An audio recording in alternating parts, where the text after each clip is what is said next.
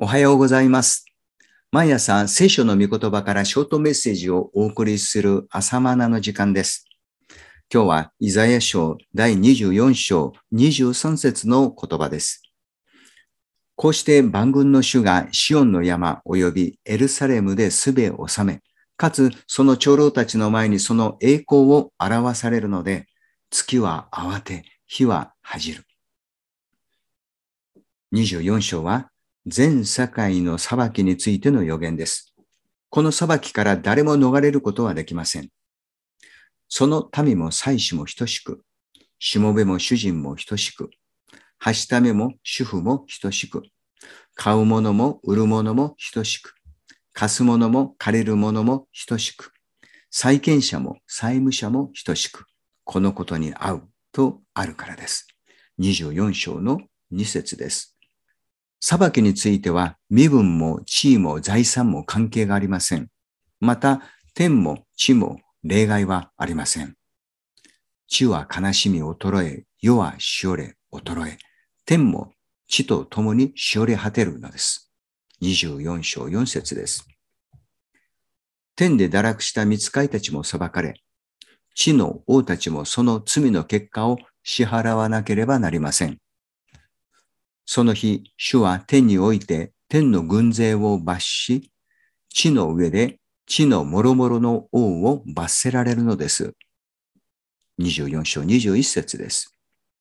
注釈です。天の軍勢とは天使たちのことで、堕落した天使たちが裁かれるのはもちろんのことだが、神に仕えていた天使たちも対象となっている。注釈以上です。人は神の裁きを軽んじています。誰だって罪を犯してるじゃないか。これぐらいなら大丈夫だろうと侮っています。しかし、その咎はその上に重く、ついに倒れて再び起き上がることはないと言っています。20節です。新海聖書では、背きの罪が地の上に重くのしかかりとあります。軽んじていた罪がやがて時を経て終わりの時になって重くのしかかるという事態になるというのです。その日になると月は慌て、日は恥じることになります。23節、今日の冒頭の言葉です。それは本当の光が輝くようになるからです。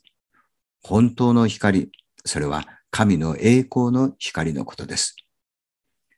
天体としての月や太陽は信仰の対象にもなっており、それをめでる習慣は世界各地にあります。でも、それはあくまでも被造物であって、つまり作られたものであって、本当に栄光を受けるべきお方は創造主なる神です。また、人間の中にも人々からの称賛を受けて自分に栄光を期する人もいます。でもそれは所詮月や太陽の栄光です。つまり、そんな貧相な栄光に酔いしれていた人々は、やがて恥を見るようになるのだと予言されているわけです。栄光という本物の光の前に、どんな地上的な栄光も恥じることになるのです。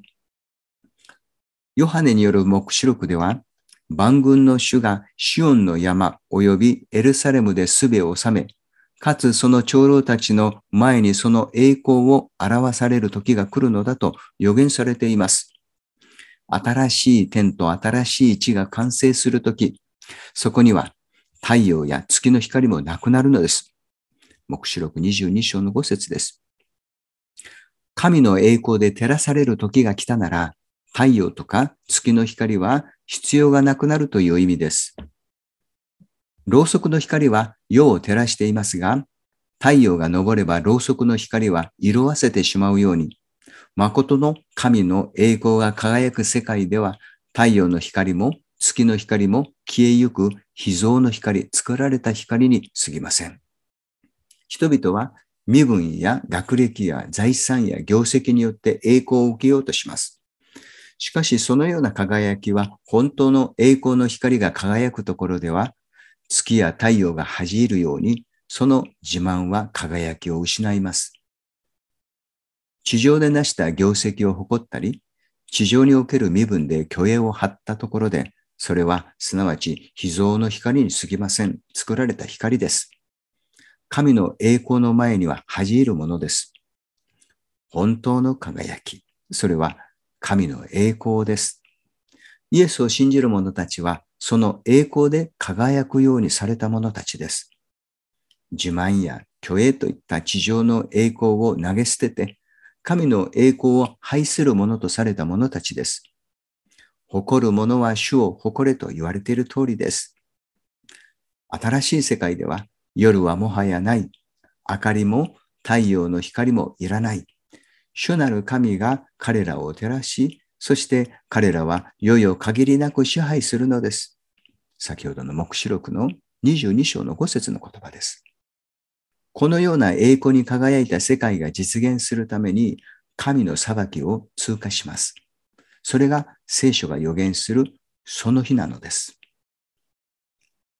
今日は以上です。それではまた明日の朝お会いしましょう。